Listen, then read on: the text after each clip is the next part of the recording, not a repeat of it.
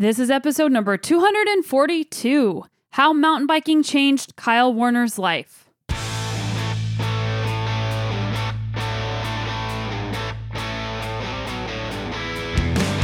Welcome to the Sonya Looney Show. This is a podcast about how to live a high performance life, spanning the categories of mindset, plant based nutrition, and inspiring stories to help you be better every day.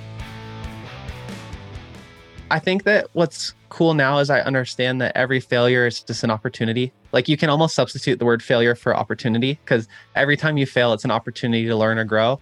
And a lot of times now it's like, okay, I'll embrace failure. Like if we do something that completely just falls apart, you're like, all right, let's sit back and like assess this and try to learn from it. And instead of always being like in the victim role of things happening to me, it's like, what did I do to make that go wrong? And I feel like that's something I had to learn. If you're new to the show, welcome. We are so happy to have you here. And don't forget to hit that subscribe button so you don't miss future episodes. This week's episode with Kyle Warner is one of my very favorites. The way that he describes things in his life the way that he goes back to work ethic and his incredible mindset really make him stand out. So, who is Kyle Warner? Kyle is an incredible mountain biker. He's very down to earth, and he's an amazing mountain bike coach on his YouTube channel with his girlfriend, April Zastrow. You might know of Kyle Warner from his incredible race results as a professional enduro racer, or because of the mountain bike tips you've learned from his YouTube channel. I know that I have learned a lot that I've been able to apply from his YouTube channel to my mountain biking. But what you might not know about Kyle Warner is that his background and rise into the sport of mountain biking is far from traditional. He grew up helping care for his mother while she battled sickness and depression. And at one point, he and his mom were even homeless, living in an abandoned house. As a teen, Kyle started working in a bike shop, and at age 16, he got his first mountain bike. The mountain bike was like a key to a door that he didn't even know was there. And once he opened it, it completely changed his life. It gave him time away from life's major stressors. He ended up meeting a local group of riders and they saw his passion and potential. They mentored him and took him on his first trip out of state to race and meet other riders. Kyle says, It was the first time I really saw myself have a goal in life. And I just love this story because whenever kids growing up have a really tumultuous time at home or are homeless, like that's so crazy that he was homeless, they don't often turn to a sport and become one of the world's best. They go down the path of drugs and alcohol. And this story of finding the sport and his just incredible work ethic and self belief will inspire anybody listening. So, as you might imagine, Kyle kept up with racing. He became a professional racer and he ended up winning the North American Enduro Championship in 2014, 2015, and 2016. He realized his purpose was even greater and wanted to give back to the community where he grew up in Chico, California. And as a result, he built a free public pump track for the kids of Chico. And now, Kyle and his girlfriend April's mission with their YouTube channel is to help people from all walks of life fall in love with the sport and have access to this positive mental and emotional outlet. And Kyle really believes in helping kids find the sport of mountain biking because it changed his life so dramatically, and he wants to be able to give that back to everybody else. We talked about so much in today's episode, but we talked about his his experience and journey from being homeless to becoming a professional cyclist, the power of work ethic, how Kyle Warner views failure, and I thought this one was really interesting. What does it mean to be special? Having a worthy pursuit how Kyle views risk taking both on the bike and in business. We also talked about things like money, relationships, and authenticity. I feel like this is a good podcast to get to know the man behind the handlebars. And Kyle is just such a great person to look up to and to hear stories from because of his perspective. I want to take a quick second to thank all of you who are supporting my work on PayPal and Patreon. Your donations do not go unnoticed every single month, and they help pay my audio engineer, Roma, who is a professional musician and has done an incredible job with this podcast since episode one to make sure that the quality of your listening experiences are phenomenal. If you want to kick a couple bucks a month to the show, you can go to patreon.com slash the Sonya Looney Show or go to the podcast page, sonyalooney.com slash podcasts, and you'll see a banner for PayPal to donate. And another great supporter of this show is InsideTracker, who is a partner of the podcast. And they're offering a 25% off discount code if you want to check your blood work. And if you're not familiar with InsideTracker, they are a company that measures over 30 biomarkers like cortisol, your HSCRP, which is your systemic inflammation, magnesium, vitamin D, vitamin B12, ferritin, and so much more. And as athletes, we do so many things to try and get an extra 1% out of ourselves. And we all know that eating a healthy diet and things that we do in our lifestyle, like sleeping and taking downtime, is important. But the amazing thing about InsideTracker is that you can actually measure it. And whenever they show you different ranges and things that you need, they are based on goals that you set. So they have goals like gut health, better endurance, better heart health, better sleep.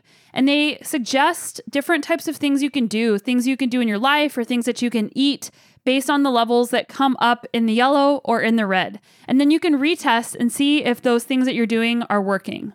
They have over 2,000 partnering labs in the USA, so it's really easy. You just walk into a lab, get the blood test done, and then you get to unlock a new level of performance with all of this information that you get. Most of us listening to this podcast are interested in taking responsibility for our health and performance, and InsideTracker is one way to do that. So if you want to get 25% off everything in their store, go to insidetracker.com slash Sonya and you will get 25% off.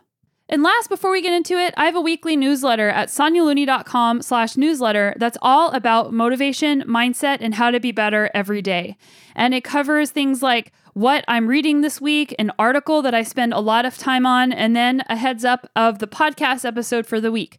So you can get that at sonyalooney.com slash newsletter, and I'd love to be able to connect with you there. All right, so let's get into this episode with Kyle Warner.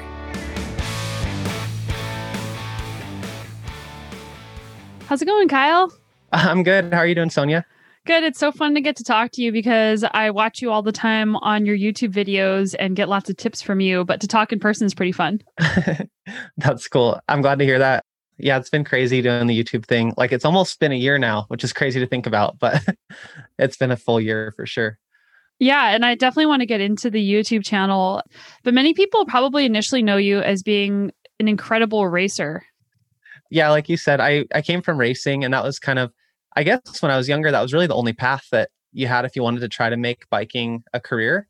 And all I knew was that I wanted to try to make it a career and try to do something fun with it. And it was like, okay, if you want to do that, then you have to race or film like these big video parts. And you know, if you didn't have access to the camera stuff or if you weren't a part of the crew, it was really hard to get in those videos. So basically, it's like go racing and see if you can make it happen. And yeah, I did a bunch of enduro stuff and downhill stuff, and it was super fun. Yeah, and you have one of the most unique and interesting stories of anybody out there who started racing. Can you talk about your past and growing up? Yeah, for sure. I know it's always funny talking about that because I think with mountain biking, there's a big push right now with like the Grow Cycling Foundation and all that, right? To get a bunch more diversity in the sport. And a lot of times people don't realize that it is pretty much just like middle class and upper middle class dominant for a lot of like a lot of the kids I raced against had their whole family there with like you know, trailer or stuff, and they'd kind of be at the races for the weekend. And yeah, I grew up with my mom on disability for depression. And so we were just, you know, her monthly income, I think, was $900 a month.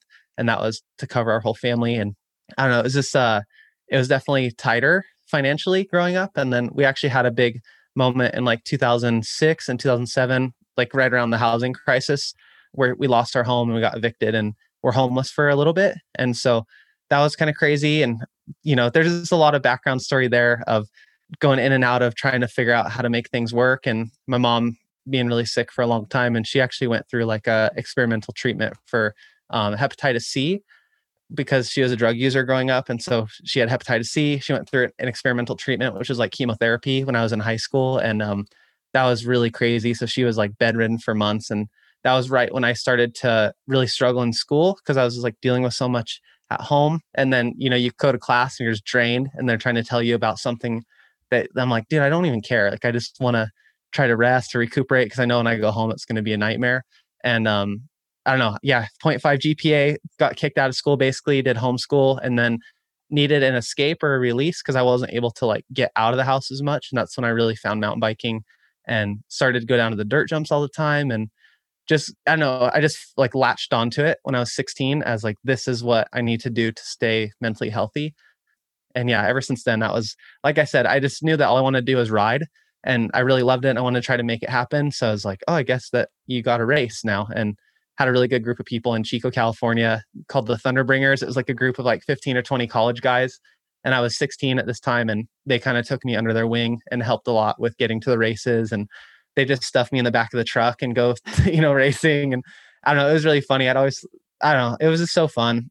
And I was glad that I got that experience too, because it was just fun, like as a sense of pride, actually, just, you know, sleeping on the floor the night before and like skating through the weekend barely. And then if you can beat one of the factory kids, you're like, yeah, you know, I got him. So I always love that. And, uh, I don't know, it's just cool. That's what I love about cycling is that it's an outlet for so many people. And I think that's something that the industry doesn't focus on as much as they really should in some ways.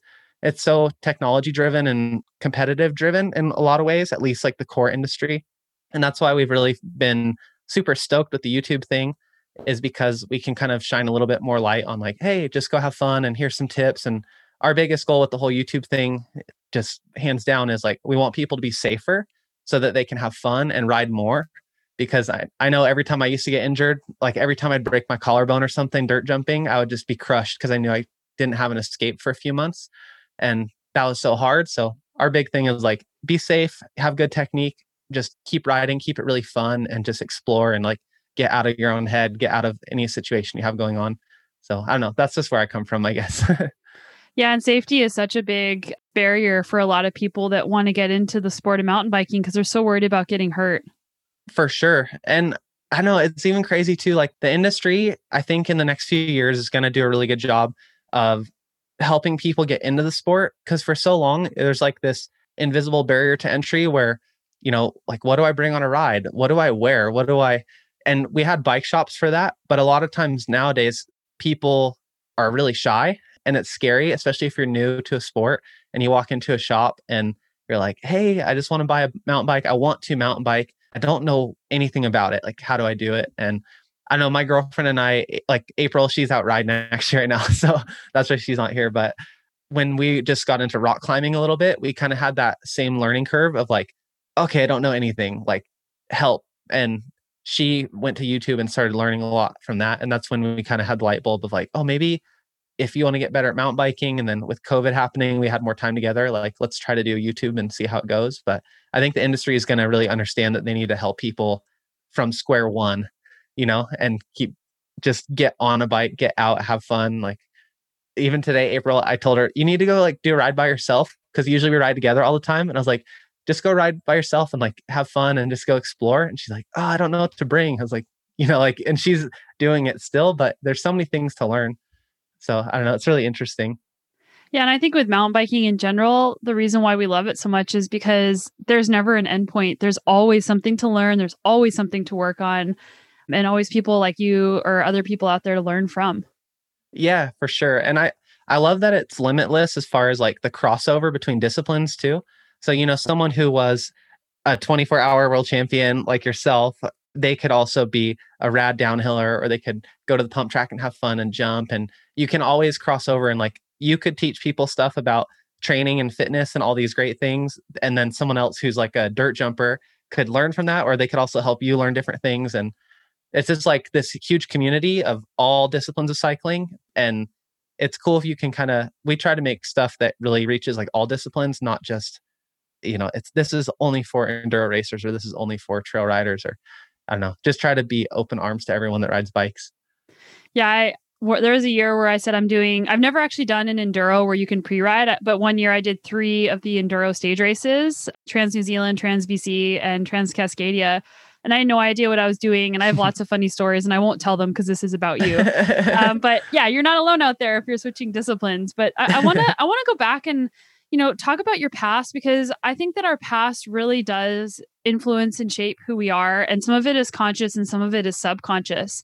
And the first question that I want to ask you is what was it like growing up without stability? Because a lot of times people's parents, you know, are their stable foundation. And it sounds like you didn't really have that. Yeah. Man, it's so hard because it's, I never knew what stability was. And so it's like if you don't know that it's something unstable because you don't have a reference point of what stable is, because like my mom and dad, they got divorced when my mom was pregnant with me. And so, you know, I never had the father figure in there. And then my brother, who's 13 years older than me, he moved out when I was three.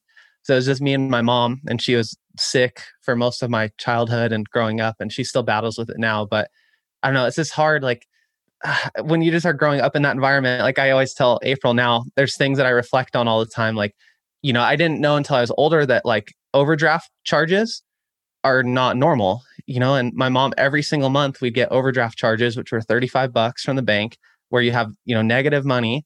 So you get down to zero, you overdraft, and then they charge you $35. And I remember my mom crying like monthly because she'd get the overdraft fee. And you know, I didn't realize that when you're older, like I don't get overdraft fees, you know, because I don't maintain a zero balance all the time. And just stuff like that is so weird. And even having to choose, okay, are we going to do power bill this month or water bill? Or are we going to do, like, I didn't have internet for the longest time. And, you know, it might not sound like much, but growing up, it was like, okay, we have power, water, and you can choose this month we could try internet, or next month we can do cable, or we can switch back and forth. And I don't know, it's just those little things you take for granted. And especially when you think, oh, all right, now throw like a multi thousand dollar hobby into the plan. It's like not realistic. So I don't know. It's just hard. It's hard to explain, I guess, to people that haven't been in it, but you just kind of get used to instability and like having things always fail and having things really fall apart a lot. And I still struggle with that a lot today of feeling the pressure that everything's going to fall apart.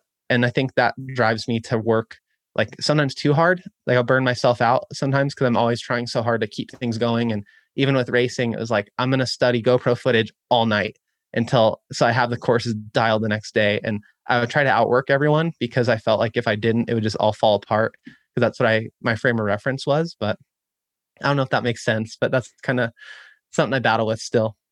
It does. And I didn't have the past that you have, but I also do the same thing. Like I always burn myself out because I just try so hard to outwork everybody doing everything. And there's a fear around taking my foot off the gas. Yeah. Yeah. I know that's how I always feel like seriously we could be in a stable position and I always feel as soon as I get comfortable, I'm kind of waiting for the other shoe to drop where it's like, okay, growing up, it's like something bad is always around the corner. But if you just always are working and like you're just always kind of creating your own turmoil or own stress by doing like, okay, I'm racing, I'm working hard, I'm sore. Like that's my stress now or my turmoil is like my internal conflict, my internal challenges. And then as soon as you like accomplish all of those challenges, I felt like external challenges would come in and maybe it's like this happens or someone gets sick and it was kind of weird like i'd always just try to create my own internal challenges and strive for those because that was my conflict that i could control instead of like the external conflicts that just come into my life and i don't know it's so weird I feel I feel like that's something I need to work on still. But it is cool because having that work ethic, I think it's sometimes easier to tell people to like tone it down versus like, hey, you're lazy, you need to work hard. And I'd rather be trying to do too much a lot of times, even though it's hard. On April, she has to deal with that quite a bit where, you know, she's like, you never rest. I'm like, oh, well, I don't want it to fail. Like, I want things to work out. And I feel like I need to work hard. So, yeah. So you said you, you know, you, you work really hard because you're trying to find a semblance or a sense of control in these environments but you also regularly face failures or you know really real world real life challenges that in bike racing make bike racing seem so silly. But you face these all of these challenges coming up all the time. And you, you just said that you're worried about failure. So like how do you think that having that kind of instability and that like that challenge growing up has affected your relationship with failure now and your perspective about failure? Yeah, I think that what's cool now is I understand that every failure is just an opportunity. Like you can almost substitute the word failure for opportunity because, you know, every time you fail, it's an opportunity to learn or grow. And a lot of times now it's like, okay, I'll embrace failure. Like if we do something that completely just falls apart, you're like, all right, let's sit back and like assess this and try to learn from it. And instead of always being like in the victim role of things happening to me, it's like, what did I do to make that go wrong? And I feel like that's something I had to learn where my mom growing up, she a lot of times would be at the kind of at the whim of the universe where it's like, oh, this happened to us, or oh, the power got shut off, or you know, oh, I'm I don't know, it was hard. She wasn't in control of those things. And I just kind of adopted the mantra of like everything that happens, good or bad, is your fault and and not in like a harsh way but just if you can take anything that happens and say okay that's on me let's learn how i can do a better job even if someone were to kind of go behind your back or screw you over in like a some situation or like okay well that's my bad for not diving in deeper and doing my research and trusting this person before i should have and just things like that where i'm always trying to take ownership of it because then that way you can at least like control it and move on from it instead of being the victim but that was one thing that i'm still trying to work on as well I feel like life is, is always evolving and you're always trying to learn and grow, but it's fun to have those challenges. And I love learning new things. Like that's what's been so cool about doing the YouTube thing is just having all these new challenges that are all positive and you're like, okay, how do I edit? you know, how do I film a video? How do I post it? How do you make a thumbnail? How do you do all these things? And that's been like so much fun just learning all these new things over the past year. Yeah, so you take a really high degree of personal responsibility in your life that you learned kind of like doing the opposite of what your mom was doing. Yeah, exactly. It's like the you know you have two types of uh leadership in your life or whatever or mentors. You have like lead by example or show me what not to do, like also lead by example but negative. So that was always kind of funny is I would try to do the opposite of that cuz yeah, I feel like if you just try to take ownership for things and you just are like, okay, this is I'm driving this car and you know, I'm kind of in control of it even if things are happening like I can control how I respond to them. So that it makes life a lot more peaceful i feel like but yeah and i think that it requires like a pretty high degree of humbleness to be able to take responsibility for your successes and your failures. But it sounds like your relationship with failure like you said every failure is just an opportunity for growth and for learning. So what, what's the big deal if something goes wrong? Because you'll just figure it out. Yeah and i always laugh like too with uh like the humble or the ego thing, people say like, "Oh, like you're very humble." It's like, well, all I do is I ride bikes. You know, it's like I'm, I'm not special at all. It's just it's cool that for whatever reason this passion has turned into something really fun and like we can help a lot of people and impact people. But I don't feel like I have like I'm not special by in any means. It's just like I just am trying to react to what I was given, like you know, turning lemons into lemonade type thing. It's just like, all right, I'm just always going to try to take a positive route if I have a choice between positive and negative. If I can always just take a positive, then I'll just try to go that way and see what happens. But yeah. What is special? like I, I you know, we all think, well, I'm not special, you know, I'm just myself and but what is someone who's special? Like what, what how would you define that? Um, I think that for me, I feel like people that are spending most of their time in a non-selfish pursuit are like a lot of times people that I find that I admire a lot. And so for me, so much of my life with racing was a selfish pursuit. And I think that was one thing that I struggled with for a long time was like, okay, I'm training for me. I'm going to the races for me. I'm trying to do well for me. You know, and it's like, it didn't really impact other people. The only people it helped was my sponsors. And, you know, yeah, you can inspire some people to do the same thing. But what was really game changing for me was I like helped build a public pump track in my hometown of Chico, California and you know we didn't have anywhere legal to ride and like my whole criminal record has been on my bike of riding in spots i haven't or shouldn't have been in trying to ride to skate park which was no bikes allowed and i don't know it's just crazy because our town was like a bike town that had nowhere legal that i could ride. So we went to the city and like really battled with them quite a bit to do a pump track and that was a huge shift in my perception of what you know a worthy pursuit is because the day that we did the grand opening and there was all the families out there and there were so many kids out there like laughing smiling and i saw a lot of the kids that were there.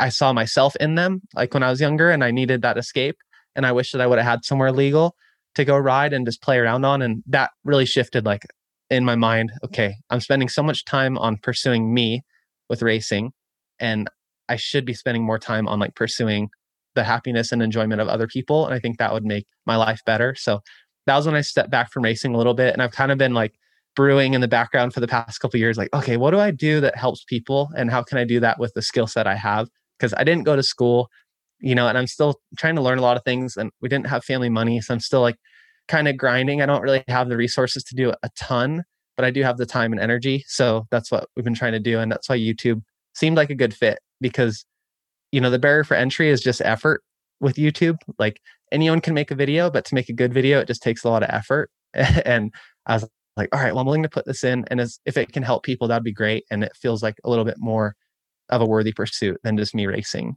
Or I don't know if that makes sense, but that was how I felt. So, yeah, there's so many great things in what you just said. You mentioned basically like time and energy are our best currency. Like we, even if you don't have like a ton of money or a ton of backing, like being able to invest your time and energy into something and derive purpose from that, especially a worthy pursuit to use your words of something that is outside yourself. Yeah, and that's what like people I really admire are people, you know, like an Elon Musk or someone who is trying to do so much for the world and for humanity and like, you know, he is getting rewarded with financial gain obviously, but that's not the end goal. That's just like the byproduct of doing good things for other people. And I don't know, I just really admire people like that that are trying to do cool things. And even like Eliot Jackson with what he's doing with the Grow Cycling Foundation. And it's just things like that are really cool to me and that's something that i want to do in the future. And we have some really fun plans like, like a five year game plan of where we want to take what we're doing now and where it can go. And so that's going to be really exciting to kind of see that journey. But i don't know it's just been fun like i love hearing stories from people and then i love trying to connect with like i always just think of like a young me you know it's like a young kyle watching the videos and just stressed out at home and like dealing with my mom and my brother who was battling meth addiction for a long time too during that whole period. And like they would battle like crazy. And I was just sitting there in the middle, kind of like this kid lost, not doing well in school, didn't have anything to look forward to. And if I would have been able to watch like a YouTube video where these people were being super cool to me and, you know, respectful and they're like trying to help me learn something, I would have been, I would have loved it. So that's like what we try to focus on. Yeah, you have like such a high degree of empathy um, just for because of what you've been through in your life. And it, it's really making a huge difference in your community and beyond. Yeah, it makes me sad to think about other people struggling like I had to struggle. And, you know, they a lot of times they say like the most depressed person is the happiest in the room. And you'll see that where people will take, you know, depression and they understand how much that sucks. And so for them, they externalize that as this happiness and they try to be like the class clown or the happiest person in the room to help everyone feel better because they know what it feels like to feel turmoil and depression inside and that's kind of where i come from too is like you know i inherited some of that from my mom and it, it really bums me out to think about other people having to struggle like i have had to struggle in the past and i want to try to do whatever i can to like be a little escape or an outlet so that's what we try really hard with what we're doing now and with our channel to just be positive and like you know, just be positive and be that little, you know, five minutes or 10 minutes that someone can take per week to just watch something positive. And especially with everything else that's going on in the world, like we don't need more of that. And we don't need more drama and like anything like that. We just need here's positivity, go ride your bike, have fun, learn something new. So that's where I come from because I just want to help people feel better.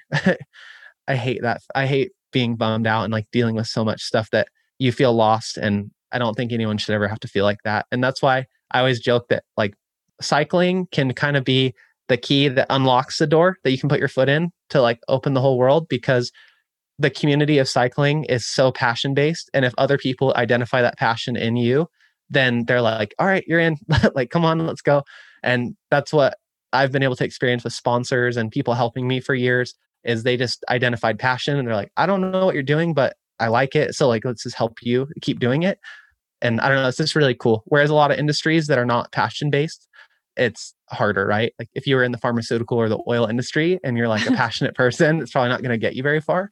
But I don't know. I love the bike industry for that reason. Yeah. And I actually am going to argue, and I know that everybody listening and probably everybody you know would argue that you actually are really special because most people would never have taken the path that you've taken with where you started and the evolution of, you know, being homeless and being homeless while racing and while racing at a very high level and being able to have this can do attitude where you just go do stuff and you make it happen. And most people are afraid to even start. And then to realize, like, hey, like I had this journey racing, but there's actually more, even more to it than that. And then you just keep going. And that's incredibly special and very unique and very inspiring. Yeah, thank you. I heard a funny quote one time and it's from a NASCAR racer, but he goes, You know, you race faster when you're in debt and it's true like when i was really broke it's like all right well i need to win or else i can't pay rent next week so like i'm winning and all you know nothing matters and i think what was nice about that mentality is like you said a lot of people are scared to take the first step but when you have nothing to lose it's kind of like well I, i'll just jump off this first step because i don't even like there's no reason for me not to but i don't know it's just uh it's hard. I think a lot of times when people get older and they get in a position where they have a few things like relationships or their hometown, their network, all these things, right? They're scared to make a change because they're like, I'm going to lose what I've worked so hard for to build. And that's scary. And when you have nothing on the back end of that and you're just a, a person just floating and you're like, all right, I'll just go here and here and here and here. So it's quite a bit different, but I, I empathize with people that are scared. And April had to make that big change this year where she just left her job that she worked at for 10 years to try to pursue what we're doing. And uh, yeah, I had to console her quite a bit. Like it's scary, you know? And she actually had someone helping her make that jump too. And it's still scary, but I definitely yeah. feel for people like that. And it sounds like now, I mean, you have a lot more than you used to have. And, you know, now you actually might feel like you have something to lose. So, like, how does that affect your decision making yeah. and risk taking? Yeah, it's been the hardest part has been involving someone else into the process, right? Of like risk, because I never, ever, ever want April to have to go through anything bad with any of like financial loss or anything. Like, I always want things to be successful. And now that she is tied so tight, like, you know, we're together, we own our house together, we have the business together and everything it's just like that's one more layer of just kind of a filter that I look through where it's like, all right, here's this risk. Is it worth taking? Yes or no? And if it's like borderline, then I'm like, is it worth endangering April's sake? I'm like, no, okay, that's not worth it. Let's go. So you are right. It does get harder as you get older. But then also you kind of have more resources to get things done than when you're younger. And then you also have more knowledge and like maturity. So I think when I see those opportunities and I'm like, all right, I'm going for it, then it usually works out because there's a lot more like decision making that goes into it. So yeah, I don't some, know, but it's still scary.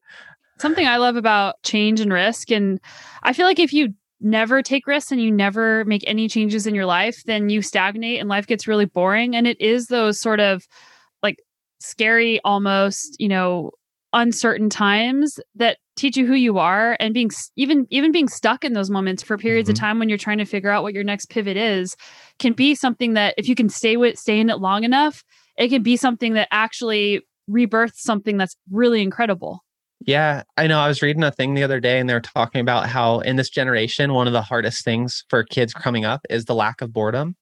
Hmm. And basically, they were talking about how throughout human history, most major things happen, like all of your reflecting and your processing happens during those times of boredom where you're just sitting there and you're like, I'm stagnant. I'm, I don't have anything going on. Like, what do I do? And you can process and daydream. And so, like, now kids with so much stimulation and even adults now, it's hard to really have that moment of like just full self reflection. Like, what is my next pivot? Where do I go? And I know for me, I was struggling with that too. Cause like with working all the time, you don't really have the processing power to really like reflect as well. And so I would try to like decompress by like playing Xbox or something at night. And I got to the point finally where I realized me playing my Xbox, I'm not actually allowing myself to have that moment of boredom. And so I like sold my Xbox, sold all the games. I'm like, all right, I'm out. I need to just do nothing for like a few hours a week and just reflect. And that's been a huge help actually. So, yeah. Yeah. For me, I actually really enjoy riding by myself. And it's not because I'm a hermit, but that is like the time when I come up with my best ideas and I figure out who I am and reconnect with who I am every single day. Yeah, big time. That was for me when I was racing, it was driving, you know, and you'd be on the road for like driving from Colorado mm-hmm. to Washington or something. And you're like, all right, let's just turn the radio off and just think for a while. So I hope that people will start to identify how important that is because I think a lot of people don't have the, like, a lot of people don't have the moment in the day where it's just quiet and that's such a huge thing and with riding again it's such a great outlet because you have that. And you know if you just go out with no headphones and you're by yourself in the woods and you're out there for an hour or even 2 hours something you can go on an adventure and just just think and process and when you get back like you have so many things that you've kind of figured out through that ride. So that's why I love that too. I'm definitely a solo rider as well. And I sometimes will get flack from the other guys here in town because they're like, dude, you never hit me up. I'm like, dude, I, like I want to, but I also need that moment you know? Yeah. So it's like i need to i differentiate like group riding and then solo riding yeah. and they're different purposes for sure.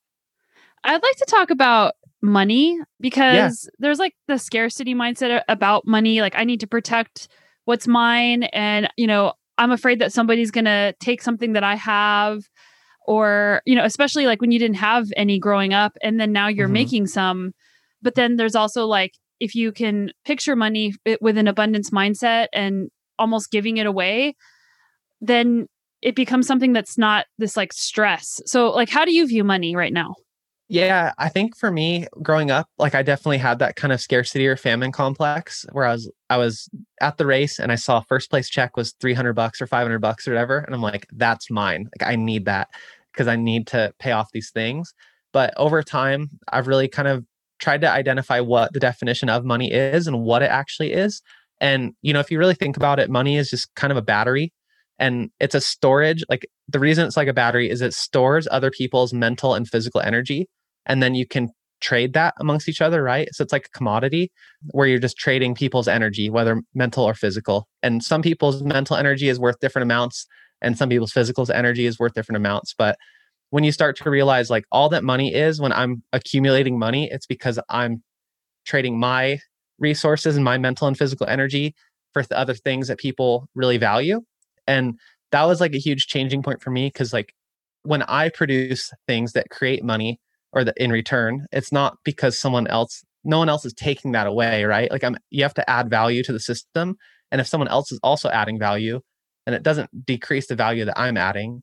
So i don't know if that makes sense but that took a long time to learn. It's like if i add a you know $50000 a year of value to the bike industry through sponsorships and all that like sponsors are willing to return that to us then it doesn't mean that someone else adding value is taking away from value i'm creating too. And once i kind of saw it that way it's like if we all just try to add value and create a bigger pie and just grow this whole thing, which is the bike industry, then that could be such a huge thing for everyone. And it's already changed so much since when I was a kid. Like the amount of people that have sponsorships and rides and product discounts and are making some money on the road, like it's crazy. Because when I was growing up, it was so hard to get anything. But I don't know. It's weird too now with like, you'll see people say, like, the bike industry is focusing on YouTubers or content creators more so than racing. And a lot of the racers are kind of losing their money that they've been working for for so long. But at the same time, I think what people aren't really realizing is like this whole YouTube thing and the content creation thing and the podcast thing, like you're doing, it's creating value in a completely new direction. And so the industry is kind of in a moment of like reassessing and they go, all right, well, we've been doing this for so long with racing and putting X amount of dollars there for so long we've developed it pretty well. Let's try to take some of that money and put it in this direction, see what happens if we can grow the sport. And then hopefully, if it does grow the sport, then the racing grows as well. You know, it's a giant circle. It's not just a one ended line, but I don't know. How do you feel about it with stuff? Well, first, I think that was such an incredible description about money. And I've never heard anybody talk about it that way. And it's obvious you've spent some time thinking about it. yeah, I, I feel the same way as you. And honestly, like my husband was a big inspiration in that because this was like years ago, but especially opportunities for females, like there's just, it's getting better. But I mean, six, seven, eight years ago, there wasn't that much opportunity and it was really hard. And I always had people coming to me wanting help. And sometimes I would have that constricting feeling of like, well, what if I help this person and then they get way better at, at whatever I'm doing and they're better than me. And then they take away all the opportunity that I can get. And it's hard to admit that out loud to even have mm-hmm. had those feelings and I still have those feelings, but I totally believe and take in the, that mentality of I'm going to make the pie bigger. I'm going to make this better for everybody by contributing as much as I can. And it might mean that somebody, you know, gets an opportunity that I wanted, but that doesn't mean that it's a bad thing. There's just going to be opportunities elsewhere. Yeah. And I've had those thoughts too in the past, and it's like completely natural. And one thing that really helped me as well is like just the 30,000 foot, you know, bird's eye view is like, people in the bike industry are literally fighting for like a few thousand dollars a year. And there it's like turmoil like oh man you screwed me out of this opportunity which was going to make me 12 like 1200 bucks. And then you look at minimum wage in the NFL is 580,000 a year and then minimum wage in the NBA is 780,000 a year. And so it's like it's just funny because I'll I'll hear people be like oh this is going to mess me up with this opportunity. And it's like the value that we are creating in this little space of the bike industry is so small that if we're able to get smarter and work outside of the industry and pull in sponsorships like you know people that are have visibility and are doing cool things like Seth's Bike Hacks like he should be making a lot of money because he's creating a lot of value. And i don't know i just i hate when people get in like weird disputes about stuff or or there's like teammate conflict over you know a thousand bucks or two thousand bucks. And it's like in your lifetime earning potential that two thousand bucks isn't worth losing a friend over so I don't know. I always just try to think about it that way, but it is weird. And I think when I started to realize that if I just like money is the byproduct doing a good job. And so if you just always try to do your best job and do a good job and create value, like it'll come. And then I don't spend a lot of money. So I just am always like, okay, that's cool. Like I'll check it every once in a while, be like, okay, cool. Like we're doing okay. But I try not to fret on it too much. And that seems to help a lot. yeah. Like I, and you're probably the same way. Like I end up spending almost all the money that I get from sponsorships and putting it back into projects that benefit other mm-hmm. people because that's what I believe in. I believe in you know, the same things as you, the same ethos. Like, I want the world to have more positivity and people to feel like they can just do those things that they really wanted to do. And it, it costs money to create a podcast or to, you know, yeah. have a YouTube channel, but it's, it goes back to purpose and something outside yourself. Yeah, I mean, even this year, as an example, we spent about twenty-five to thirty thousand dollars on camera equipment and just getting set up with like computers to edit videos and and that was literally the savings that I had set aside that I've been saving for a long time. You know, I was like, all right, well, I want to do a good job at this. I want the like the content to be quality and like look good. All right, how do I do this? it's like here's cameras, here's lenses, here's computer, here's this, here's this. And over the year, you're like, oh my God, I spent so much of the money that we're like, we spent way more than we made last year on YouTube for sure. But it's like in the hopes that we're doing a good job and we can affect change in people. And long term, it's a long term plan too. Like once you have the equipment, now you have the podcast set up, it's like then you can just keep doing it. And I don't know. I heard a good quote the other day in a business book, and they were like, the way that you differentiate your business is like building a moat around it. And so a lot of times that moat is like additional investment or that extra barrier for entry. So if you're a business and you start to build a bigger moat, like it could be your intellectual property or the scale that you have, like scale can be a moat or intellectual property or the process that you do things. So that's kind of what we've always thought too is like let's invest everything that we make into like differentiating our channel and then in the future it'll be harder for someone to just replicate the same thing because i mean it is easy if someone else wanted to come in and just copy everything like in the fitness industry there's a big issue happening right now there's this guy Athlean-X and he's done like these amazing youtube videos for years and then there's this new guy V Shred, and this guy V Shred, is a group of like three or five investment partners who are just taking a good looking model and they are just copying all of this guy Jeff's videos word for word, the same videos, same content, same everything. And now he's created a hundred million dollar year supplement brand out of V Shred. And there's like this battle of like, how do like, you know, he's just copying this information and then replicating it. And people could do that to us as well if they ever wanted to. So the differentiating factors are like passion. You can't really replicate that. You can't replicate your purpose. You can't replicate like if you build this big moat, it's hard for people to replicate. Well, no one can replicate you in April. Like there's there's there's like a personality thing and you mentioned a couple times like people being able to see themselves in you like these these young kids or heck these a 6-year-old you know woman watching this being like I want to learn how to do a drop or I want to learn how to corner better and the way that you describe things and the way people relate with you is something that can't be replicated. Yeah, I know it's been cool to see that. I like we never anticipated it to grow the way it did and it just makes me happy that it's helping people. And honestly, like I don't know, the coolest thing about this whole thing is that April and I get to spend more time together now. And that's like the best thing that's come out of this is that we get to spend more time together and we're happier than ever and like things are going well and that's like hopefully going to just show it in content and I really want people I don't know this couple emailed us and they said hey, I just want to say thank you. Like my wife and I have been riding, or we've been struggling for a couple years and trying to figure out like our marriage. And I'm a huge passionate mountain biker. And through the videos, she got inspired by April enough to try mountain biking. And now we have this shared passion and like our relationship's better than ever. And that kind of stuff makes me like almost cry, you know? It's like, that's so yeah. cool. And that's the coolest thing about this whole thing. And people will be like, oh, I want to be you know, I want to make money. I'm going to try to do YouTube, but it's like we don't even care about that. It's like I just want to help people feel like they have a friend and then like they can learn things and hopefully if they feel that way then it'll like it, it's creating value, you know. Yeah. Yeah. And there's something about seeing April do it that is really inspiring because you're very inspiring with all of your accolades, but if someone sees you do it, they're like, "Well, Kyle can ride like anything and I'm not like Kyle."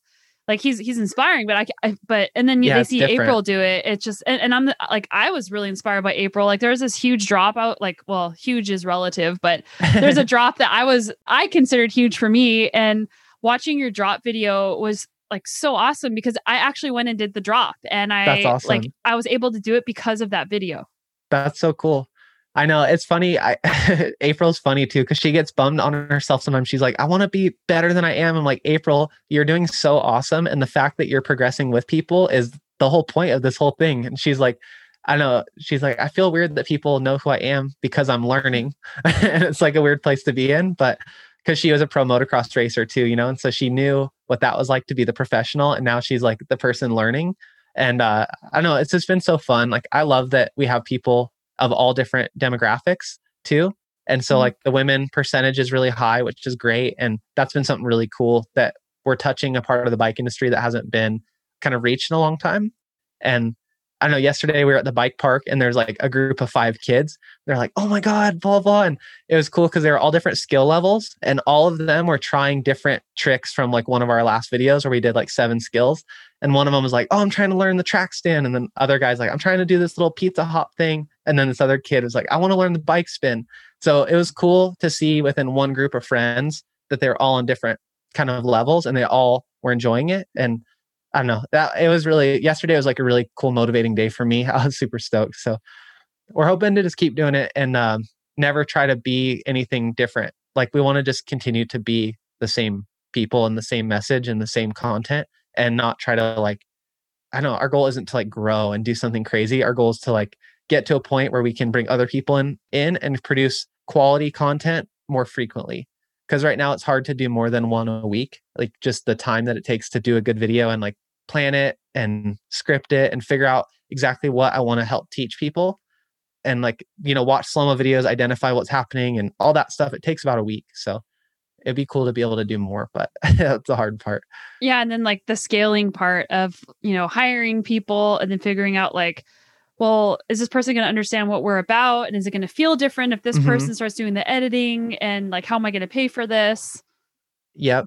That's been the biggest struggle lately. Um, and it's a good struggle. I, I guess struggle is the wrong word, but that's been the biggest like opportunity that we're trying to figure out right now is how do we bring someone on and then not have it change things? Like, how does it just come on and be a value add versus like a shift? And I've seen that happen with a lot of channels where people, you know, they start out doing everything and they're controlling it so well because it's their message directly from them to the the viewer. And then when you get people involved in that process it can change it quite a bit.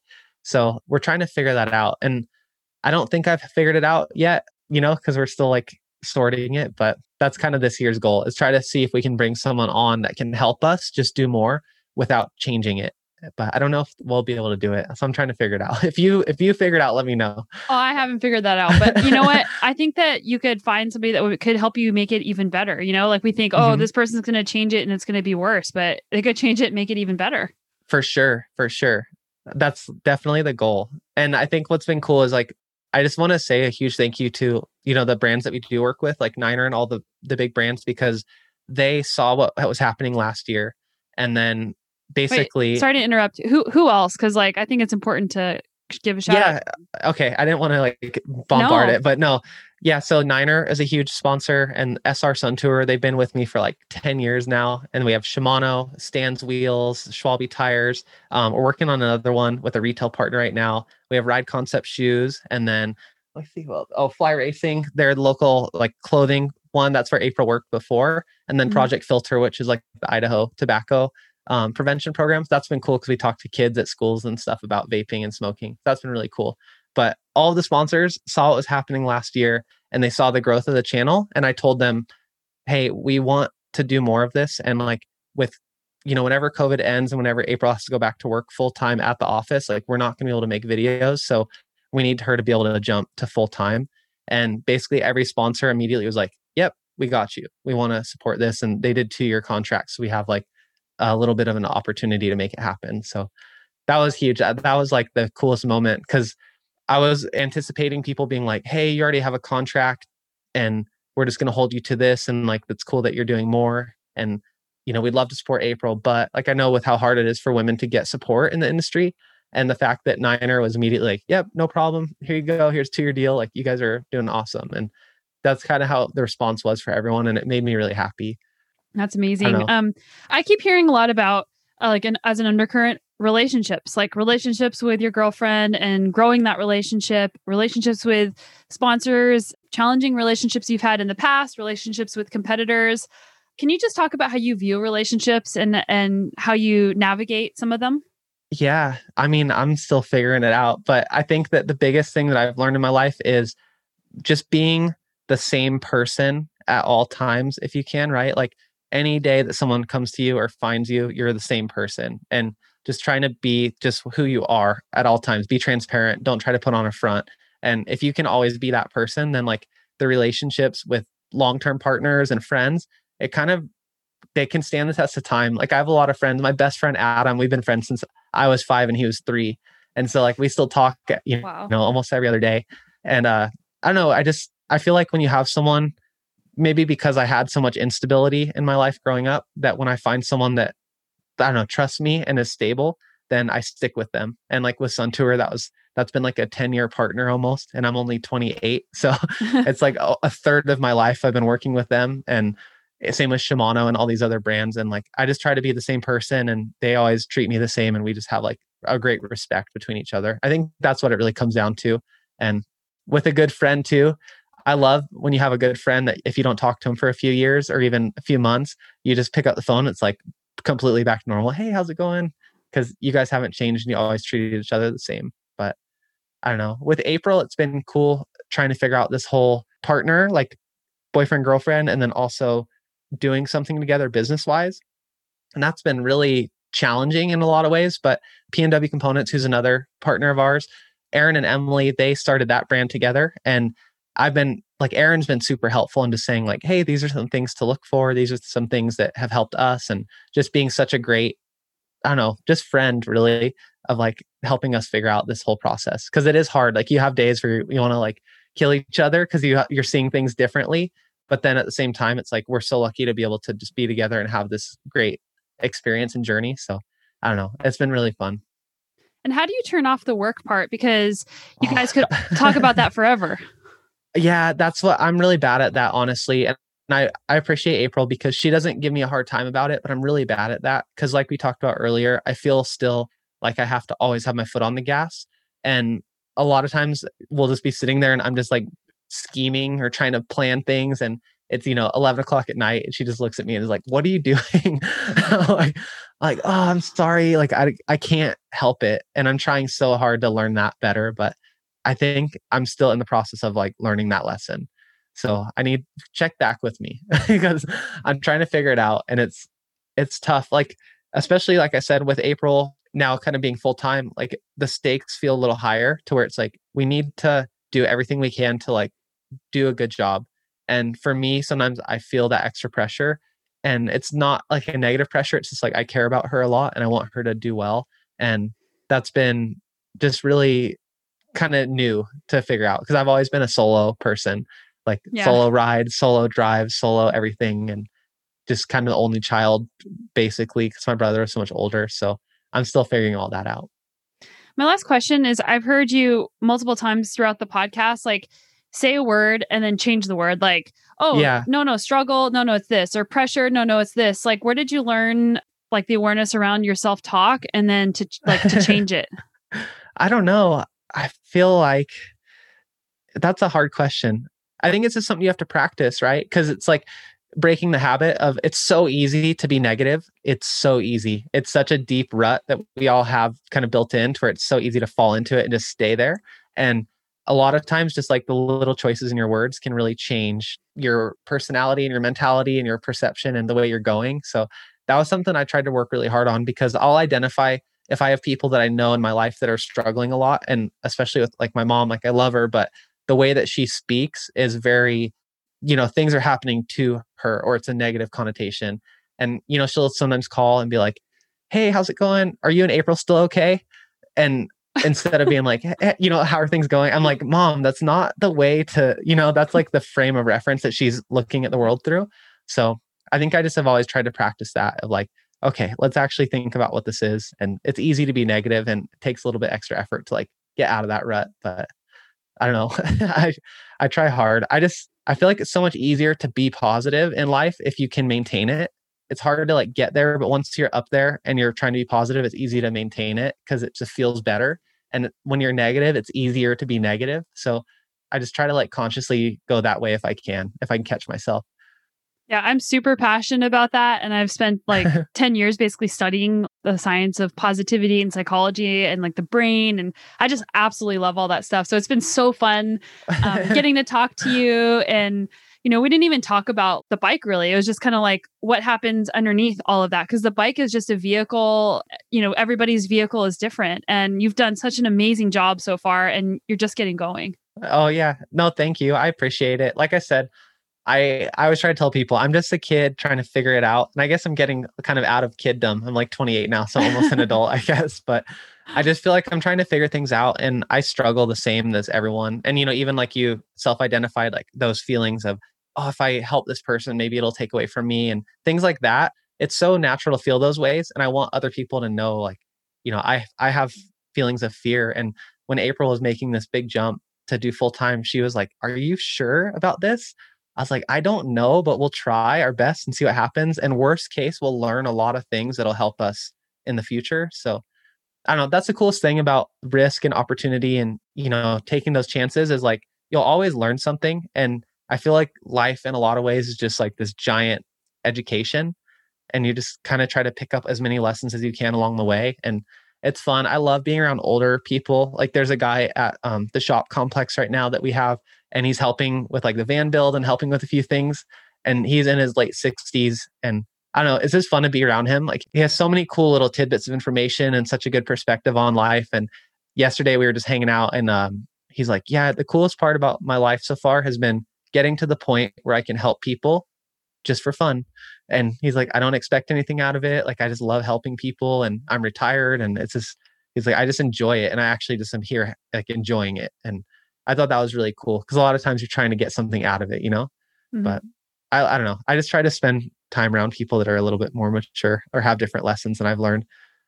Well, I'm sure there's people that are going to listen to this podcast many times over because you've dropped so many nuggets of wisdom and yeah, so much wisdom. And I'm just so excited. Uh, so, where can people find you? The best place would just be on YouTube, I guess, right now. And it's just Kyle and April Ride MTB. And uh, then I guess I have Instagram. I haven't been doing as much Instagram and stuff lately, but YouTube's probably the primary one. Okay. I'm great. trying to break away from Instagram a little bit. it's hard. I feel like I catch myself on Instagram like going down that rabbit hole of just keep mm. scrolling and then you're like, "Wait, what did I even look at for the last 20 minutes?" And I'm trying to break that because I like the fact that on YouTube I'm always learning things. I feel like just the way that my content is like presented to me through my search and stuff, it's always like educational things. I really love that about YouTube. Yeah, I really tried to shift my Instagram and being very intentional about it to make every post something for somebody to learn, not just like, hey, look at me. I'm trying really hard to, you know, like shift that content so it's really useful for people. Yeah. Can I ask you a question really quick before we go? Yeah, sure. How do you view like with the sponsorship things and brands being involved now? It seems like social media a few years ago, it was very like, look at me. And now it's changing to be way more value focused. Like, hey, mm-hmm oh, let me provide some cool value for you. how do you view that? And like, what are things that you're excited about moving forward? Yeah. Well, for me, my purpose, I'm like you. Like, first, it was like, I got to race. I got to like, because I didn't come from the same background as you, but I didn't have any like financial support. And I, I, I'm embarrassed to admit this, but like, I would buy a tool from like 20 bucks from Performance Bike so I could fix my bike and then return the tool. Like, you know, because I didn't have 20 bucks. Like, it, so yeah racing and, and sponsorship and social media and like all the things that i do my purpose has shifted so much further outside of myself into how can i just help people? And there's multiple ways to do that and people engage with you know different platforms in different ways and just to try to to meet people where they are and to be able to just be myself like you mentioned authenticity is so important. And hopefully people care you know about what i have to say if it's if it's helpful for them and yeah mm-hmm. like my goal is not not just uh, in biking but just to help people be better every day in their life feel healthier feel more empowered and yeah social media is one of the tools to do that. That's cool. Is that why you kind of fell into podcasting too? Because just the longer form content like you love that way of speaking to people on this kind of stuff? Yeah i mean my podcast isn't actually about like cycling it's about high performance living and i just think it's so important to tell other people's stories and to build relationships. Like podcasting has been such a great way for me. Like you and I just sat down and talked for an hour. Like when do you ever do that? Like yeah. with somebody? and then just being able to bring everybody along with us because for me like podcasts and like guests on podcasts have been my biggest mentors and i just want to mm-hmm. be able to have that for people and have that space for people too Yeah, that's really cool. It's super fun. I don't know. You do a good job with it too. You were a good interviewer today. oh thanks yeah. Well, cool. Thank you for having me on. yeah and hopefully we can ri- i can ride with you in april someday Yeah, as soon as the border opens up, we'll be up there for sure. How could you not be inspired after listening to that episode with Kyle Warner? Make sure that you go and check out his YouTube channel. It's linked up in the show notes. You will find very valuable mountain bike tips. In fact, this week I put a Instagram reel up with a few very simple descending tips and people asked me for more tips. And I really encourage you to go to Kyle and April's channel because you will get a far better learning experience than on a 30 second video on Instagram. And they are doing such a phenomenal job. And I learn something all the time from their channel. Don't forget to hit the subscribe button, rate and review the show if you haven't done so already, so that will help other people find these amazing guests who donate their time to be able to connect with you. And I'm with you on this journey of personal growth, adventure, and our mission to be better every day. Bye.